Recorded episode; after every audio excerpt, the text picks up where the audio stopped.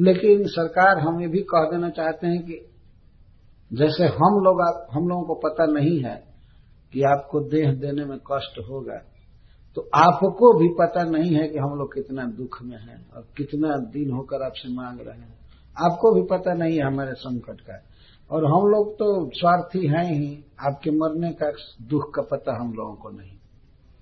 लेकिन आपसे हम यही कहना चाहते हैं कि आपके भजन पूजन में कुछ नहीं है, जैसे हम हैं, वैसे ही आप भी हैं। कोई अंतर नहीं हुआ। यदि वेदन याचेत नेति न जदीश्वर। यदि हम लोग आपके दुख को समझते तो हम लोग आपसे मांगते नहीं। और आप भी यदि हम लोगों के दुख को जान गए होते सरकार तो ना ही कभी नहीं कहते आप। हम लोग कितना दुख में हैं और कैसे कैसे आपके चरण में आकर के गिरे हैं।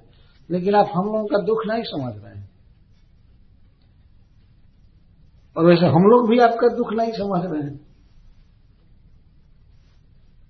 अथवा शिल विश्वनाथ चक्रवर्ती ठाकुर इसका अर्थ करते हैं, नूनम स्वार्थ परो लोको न वेद पर संकटम ये जो दुनिया के लोग हैं, मतलबी हैं, स्वार्थी हैं दूसरे के संकट को नहीं जानते हैं। तो मानो यह बात दधीची जी कहते हैं। यदि वेद न याचित, यदि आप लोग हमारे दुख को समझते कि शरीर त्यागने में, मरने में कितना कष्ट होता है तो आप याचना नहीं करते, मांगे नहीं होते आकर के यहाँ। तो देवता लोग कहते हैं, ठीक कहते हैं सरकार नूनम स्वार्थ पर लोग को न वेदा पर संकटम ये लोग आप जैसे लोग भी दूसरे के कष्ट को नहीं जानते हैं, अगर जानते तो न इति न आह यदि ईश्वर। देने में समर्थ व्यक्ति है तो न ही नहीं कर सकता। तो दोनों का श्लोक बोला हुआ देवताओं का भी और ऋषि दधीची का भी। दधीची मुनि ने कहा कि अगर आप लोग दाता के कष्ट को समझते तो मांगते नहीं, हमसे आकर मांगे नहीं होते।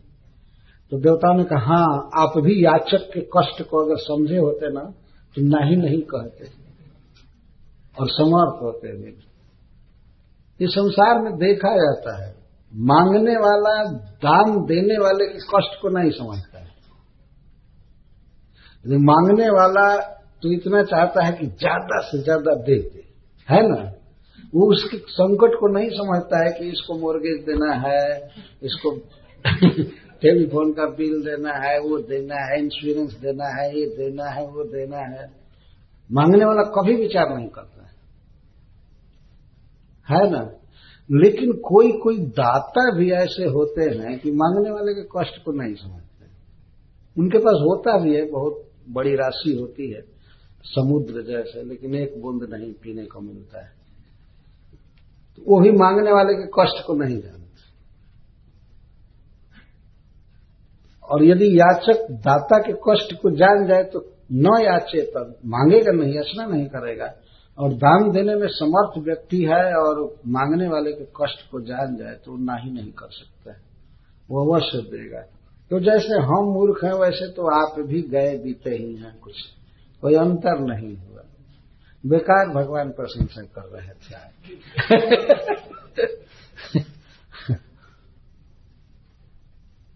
देवता लोग भी समझ रहे थे कि दधीची मुनि देना चाहते हैं, लेकिन ऐसी बातें बना रहे हैं। क्योंकि देवता तो सर्वज्ञ होते हैं, उनके मुख को देख करके, उनके भाव भंगी को देख करके वो समझ गए। ऐसा नहीं था कि देवता नहीं समझ, इसीलिए वे भी, ये लोग भी जंग में बोल रहे हैं। हाँ ठीक है, जैसे दुनिया जीना चाहती है, खाना चाहती है, मरना नहीं चाहती, वैसे आप भी हैं, कोई विशिष्ट इतना भजन, तप, विद्या करके भी वही रह गए जहाँ थे वही। तो यदि कोई व्यक्ति समर्थ है, ईश्वर है ईश्वर शब्द देगा ईश्वर का अर्थ होता है समर्थ। यदि देने की शक्ति है उसमें, किसी के कष्ट को मिटाने की शक्ति है तो उसे चाहिए कि उसके कष्ट को मिटावे ये देवता लोग मानव उपदेश कर रहे हैं।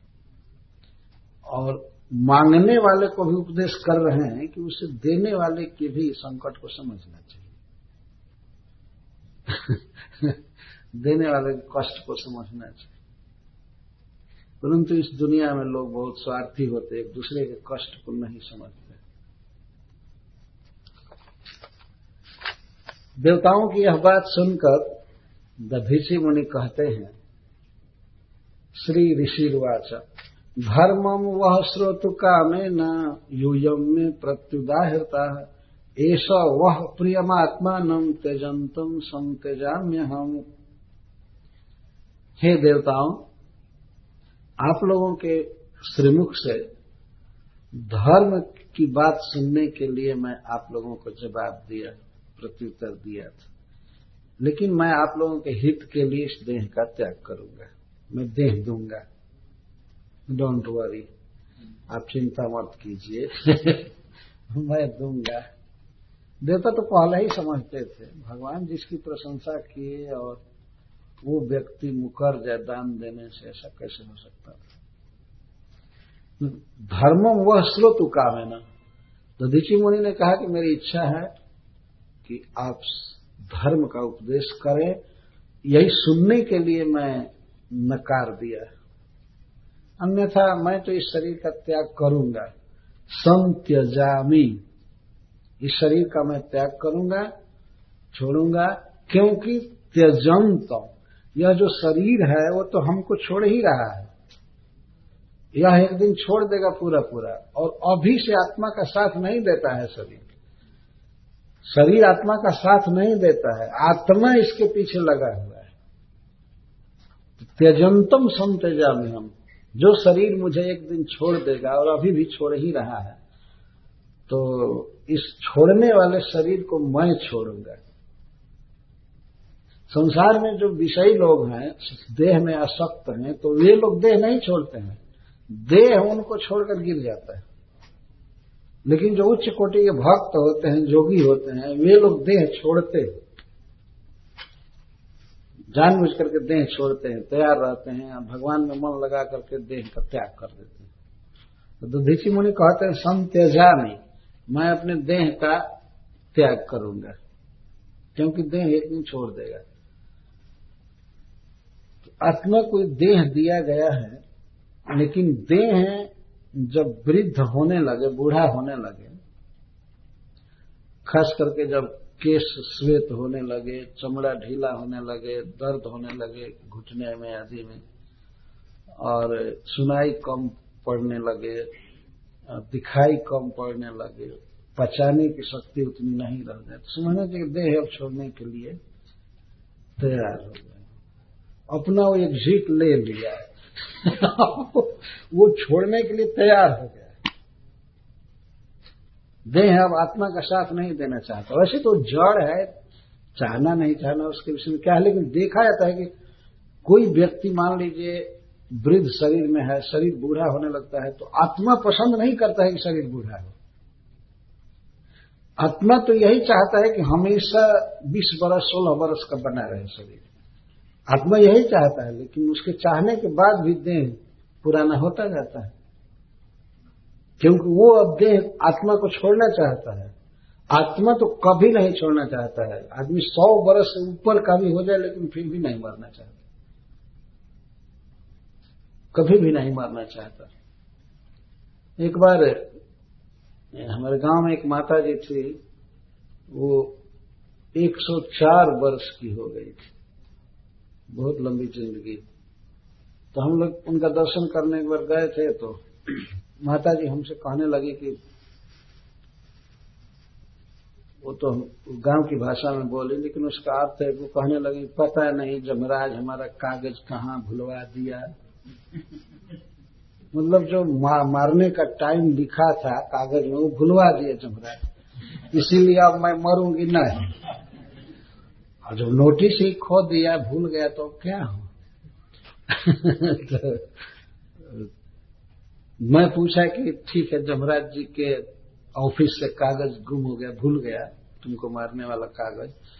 क्या तुम मरना चाहती हो? हाँ मरना चाहती हूँ। इस प्रकार के बूढ़े शरीर में रहकर क्या करूँगी? मरना चाहती हूँ। तो मैं कहा कि अगर मरने की इच्छा है तो मैं झूठ मूठ के कहा कि ये बिजली का तार है और हम लोग जब घर से बाहर चले जाते हैं, दस मिनट के बाद इसको छू लेना है। ये इलेक्ट्रिक का वायर है। इसमें करंट नहीं था, मैं झूठ मूठ के कहा इसमें करंट है और छुओगी तो तुरंत मर जाओगी। अगर मरने की इच्छा है तो तुम इस तरह छू करके मर जाना, लेकिन हम लोग घर से बाहर जाएँगे तब। तो तो कहती, ऐसे थोड़े मरूँगी। तो ये कहो कि मरना नहीं चाहती हूँ। और मैं वृंदावन आया। आने के बाद वहाँ से एक फ़ोन आया कि माता जी का कागज़ मिल गया। जमराज जी का ऑफ़िस में वो कागज़ मिल गया। और ठीक टाइम से चली गई। तो इस तरह कागज़ तो लिखा हुआ है। अब तो लिखा क्या सब कंप्यूटराइज्ड है। किस दिन शरीर छूटेगा, एकदम डिपनीट है वास्तव में। भले आत्मा चाहे या न चाहे, वो तो वृद्ध भी नहीं होना चाहता, रोगी नहीं होना चाहता, मरने की बात तो और दूर है। लेकिन आत्मा की इच्छा के बिना ही शरीर तो वृद्ध होता जा रहा है ना। इसको त्यजंतम कहते हैं। त्यजंतम वर्तमान क्रिया में है, जो छोड़ रहा है आत्मा को। तो जो हमको छोड़ रहा है और एक दिन छोड़ देगा तो इसको मैं छोड़ूँगा। दधीची मुनि कहते हैं, मैं इसको त्यजन त्यजामी अहम। मैं इसको त्यागूँगा इसके द्वारा मानो ये कह रहे हैं कि देह जो है अनात्म है। आत्मा का स्वरूप नहीं है। यह एक वस्त्र की तरह है गारमेंट की तरह है। इसको मैं छोड़ूँगा। इस तरह का विचार होना चाहिए मनुष्य ये क्या देह मुझे छोड़ेगा? मैं इसको छोड़कर गिर, फेंक दूँगा। मैं जाऊँगा भगवान के पास। इस तरह का विचार होना चाहिए। तो वास्तव में शरीर छोड़ता जाता है आत्मा को। एक श्लोक में कहा गया है कि इदम शरीरम शतसंधि जर्जरम पतत्यवश्यम परिणामी पेशलम किमौ सधय क्लिशसी मूढ़ दुर्मते। निरामयम कृष्ण रसायनम पीब। कुलशेखर जी कहते हैं कि इदम शरीरम सतसंधि जर्जरम यह जो शरीर है ये सैकड़ों स्थान पर जोड़ा गया है। ऐसा नहीं है कि सॉलिड है, नक्श सिख तक एक ही आइटम है। सब जोड़ा हुआ है, सतसंधि, जर जरन संधि है। जगह जगह जोड़ा है। जैसे एक अंगुली में भी देखिए, यहाँ जोड़ा गया है, यहाँ जोड़ा गया है। एक दिन खोला जाए तो सब कल पुर्जे बिखर जाएँगे अलग अलग कई जगह जोड़ा गया है शरीर। सतसंधि, जर जरो चाम हटा करके मांस हटा करके इसको बिखेरा जाए तो हज़ारों टुकड़े में शरीर हो जाता हड्डियाँ इतनी जोड़ी गई। और ऊपर से मांस का लेप किया गया है और इसके बाद चाम से मढ़ दिया गया है और ऊपर केस सटा दिया गया है, नाक केस आदि सब। तो ये तो सैकड़ों जगह जोड़ा गया है तो अपने ओरिजिनल रूप में कब चला जाएगा कोई ठीक नहीं। बिखर जाएगा। इदम शरीरम सतसंधि जर्जरम पतत अवश्यम परिणामी पेशलम। इसकी इसका जो पेशल है, सौंदर्य है वो परिणामी है। सौंदर्य सब समय नहीं रहता है, सुंदरता सब समय नहीं रहती है। और पतती अवश्यम यह अवश्य गिरेगा। जब आत्मा से शून्य शरीर हो जाता है तो यह गिर जाता है। आत्मा के रहते हुए भी गिर जाता है, चला नहीं जाता है। चाहे अस्पताल में गिरा रहता है। पतती अवश्य। तो किमो सदय क्लेश से मूढ़ दुर्मते? अरे मूढ़, अरे मूर्ख। बहुत बहुत मेडिसिन लेकर के क्यों और शरीर को सता रहे हो? क्या ज़रूरत है? निरामयम कृष्ण रसायनम पीब। यदि चाहते हो नित्य जीवन तो सब रोगों की दवा महामंत्र पिया करो। कृष्ण रसायनम पीब। कृष्ण की कथा और कृष्ण के नाम को पियो, बस ये ठीक करेगा। हरे कृष्णा हरे कृष्णा कृष्णा कृष्णा, हरे। हरे हरे कभी कभी स्वजन लोग मानते नहीं हैं। इतना विश्वास हो जाता है कि अमुक आदमी अब बहुत दिन का हो गया, नहीं जिएगा, लेकिन फिर भी अस्पताल में भर्ती करके इधर से इंजेक्शन उधर से इंजेक्शन नाक में इंजेक्शन क्या क्या आखिर आदमी मर जाता है। बोलिए, घर पर रखते महामंत्र का कीर्तन करते तो कम से कम शरीर छोड़ करके आदमी भगवान के पास तो जाएगा। लेकिन ज़्यादातर मैं देखता हूँ कि जो धनी लोग होते हैं, उनके शरीर में चारों तरफ़ इंजेक्शन इंजेक्शन डाल करके और दुख में मार दिया जाता है। है ना? अगर गरीब आदमी है तो चलो कम दवाई लेता है, लेकिन धनी तो इस तरह से किमौ सदै क्लिश्य से मूढ़ दुर्मते। ग्रंथकार कहते हैं कि क्यों इतनी दवा खा रहे हो और क्यों शरीर को सता रहे हो? शायद उसी समय इनको पता हो गया होगा कि ये जो एलोपैथिक दवाएँ दवाइयाँ हैं, ये पॉइजन है। तभी तो कहते क्यों दुख दे रहे हो इन दवाइयों से? किम औषध है क्लिश्य मूढ़ दुर्मत। निरामयम कृष्ण रसायनम पिब। आरोग्य का कारण भगवान का नाम है, उनकी कथा है, इसको खूब पियो। प्रतिदिन भगवत गीता पढ़नी चाहिए, भागवत पढ़ना चाहिए, सुनना चाहिए। यह हमें अमर जीवन देगा, सभी रोगों से मुक्त करेगा। ऐसा देखा गया है, असाध्य रोगों की चिकित्सा भगवान के नाम से हो जाती है।